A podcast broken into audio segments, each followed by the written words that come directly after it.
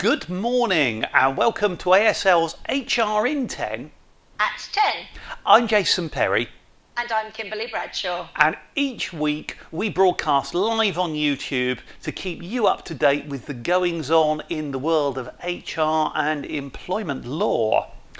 I'm as you know, Kimberly, I'm kind of back from my holiday recently, and um, I'm, I'm still in holiday mode. I think I'm going for. Oh, me too. the sun's shining. What more do we want? But Airbnb have caught my attention. They've got some interesting HR uh, strategies coming out, haven't they? Have you seen?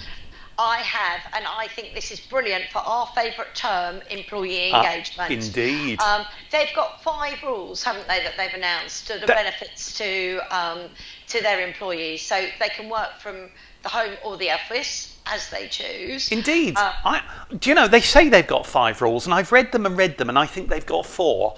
Because Yeah. the fifth one makes absolutely no sense to me. But what strikes me, the big thing here, this is a work from anywhere policy, but it's a beautifully packaged work from anywhere policy because rather than just doing it, they've got huge PR on it, haven't they? And that, that's your employee engagement point. Absolutely, it makes them an employer of choice. Um, people are going to want to work there. And what I thought was amazing is that they can, you know, not only can they work from home, they can work from any of 170 countries for up to 90 days. It's like, where do I sign? Well, it's a permanent holiday. I I was looking at this and I I like it. I I like the PR and the employee engagement more than I do the employment strategy. I'll be honest. Um, and I think perhaps maybe this is slightly easier under American law, which is clearly where the policy is rolled out from. When you read, you know, point two, you can move anywhere in the country, like from San Francisco to Nashville, and your compensation won't change. So it's clearly US biased as a starting point, but this is their global approach. What struck me was I think it's point three, which you've already kind of talked about. You have the flexibility to work in 170 countries for up to 90 days a year in each location. And I'm not sure that if you chose to work in four different countries through the year for 90 days, whether or not you would not have a problem as to where the jurisdiction of your employment relationship was. Yes, because law of the land applies wherever you're based. And also, let's face it, you know, you don't want to have that situation over here when you can't get a passport out of the passport office. Yes. Yes, I mean, I, I, I can see the idea of you saying, and, and we had somebody else do it recently as well that I thought was brilliant. Which, you know, if you want to take an extended holiday um, and, I don't know, go on holiday for two weeks in Spain, but actually book, let's say, an Airbnb and spend six weeks out there, you could work for four weeks, have two weeks holiday, and you have a nice extended break. That type of thing's starting to look possible, isn't it? It is, although I still think, as I've said in the past, I think this comes down to the ability of line management because a lot of line managers can't do that. We know from a lot of the research that's out there that, uh, you know, individuals are struggling with being part of a team when they don't see each other Yeah. regularly. I think Airbnb are saying that they're going to meet, you know, once a quarter for a week at a time. Um, you know, that's going to be an interesting challenge in itself. Yes. I'm not sure the meeting lasts a week, but perhaps there's a conference once. I, I, I, it's, it's an interesting set of rules, but what they've done in my mind, we talked about um, who was the bank up in the northwest that had a wonderful policy? Um, Something to do with science. Atom. Atom, atom. You know, I had in my mind Icon, but Atom, it, it's Atom, isn't it? And they brought in the four-day week. And again, these type of policies, I think they're wonderful HR strategies. But they don't change anything other than the market. They show the world you're a forward-thinking, engaging, welcoming employer, and they make people want to work for you and want to stay. Yes, the downside, I think, is for smaller organisations, the like of which we see locally here, they can't implement a four day week. They haven't got enough staff. You need a, a decent headcount to be able to offer that kind of flexibility. You, you mean you don't think ASL can offer its staff to work in any of its 170 global locations? Yeah, but I think it struggled to get the spread on four day weeks. you're, you're right, of course. I mean, that kind of moves nicely on to some of the challenges we've got right now in finding people, doesn't it? We, we know how hard it is to recruit right now and even retain with some of the, the, the threats going on in the market. But there's been some interesting research as to how many people have left the workplace.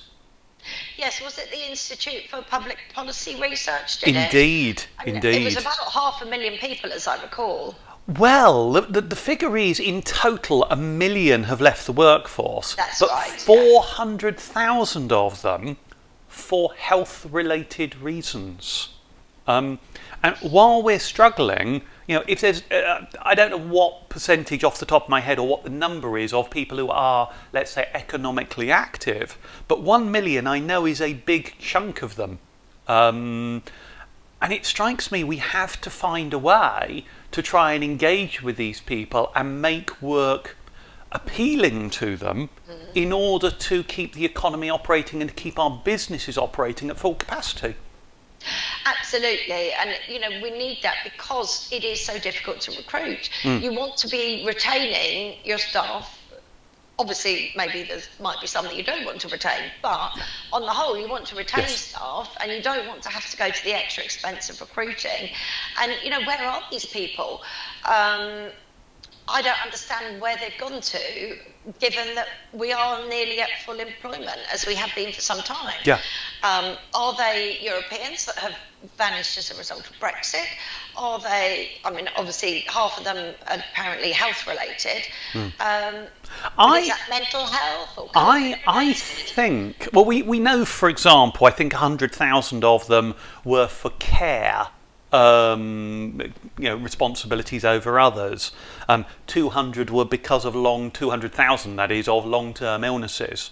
Now, we've got a whole range of reasons, but something I've been saying for a long time, since the beginning, you know, two years or so now, is this is an event of such huge significance to us. I've described it as a World War II style event where people at the end of it re-evaluate their life and what's important to them. And I think many people are simply saying, actually, work isn't that important that I should, you know, be out of the house at seven in the morning and not get back till seven in the evening, or sit for three hours on a train a day, or endure that traffic jam each day, whatever it is. That they're saying, actually, I'd rather spend more time with my family, or I'd rather have more leisure time and less money. And I think people are evaluating what's important to them. And that's a big part of it.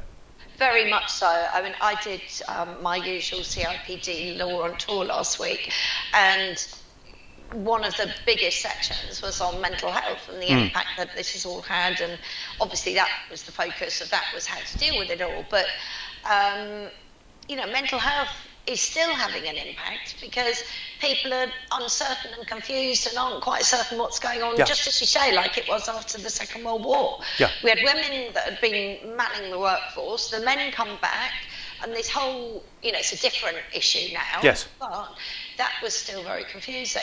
Yeah, but what we have to do as employers, we've already talked about in weeks and months recently, the idea of um, engaging with, let's say, rehab- rehabilitated offenders as they come out of prisons and, and getting those people into the workforce because we have such a shortage of people. And what we've got to do in the world of HR is say, how do we engage more with the people out there to make them want to work for us?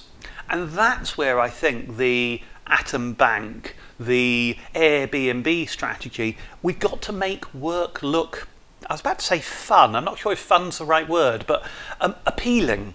We actually have to make it something positive that people want to do, they value as part of their lives, and we've got to change the dynamic of it somewhat, haven't we? Yes, and also what I'd be interested to know is whether Atom or Airbnb actually engage their staff before they made the decision, or whether mm. this is this is what we're doing you're you're making me think of the big law firm here, and we don't have time to do it in great detail. Um, I'm trying to think of their name. It's Stephenson Harwood, um, who have decided, as a matter of policy, anyone can work from home if they want to, if they take a 20% pay cut.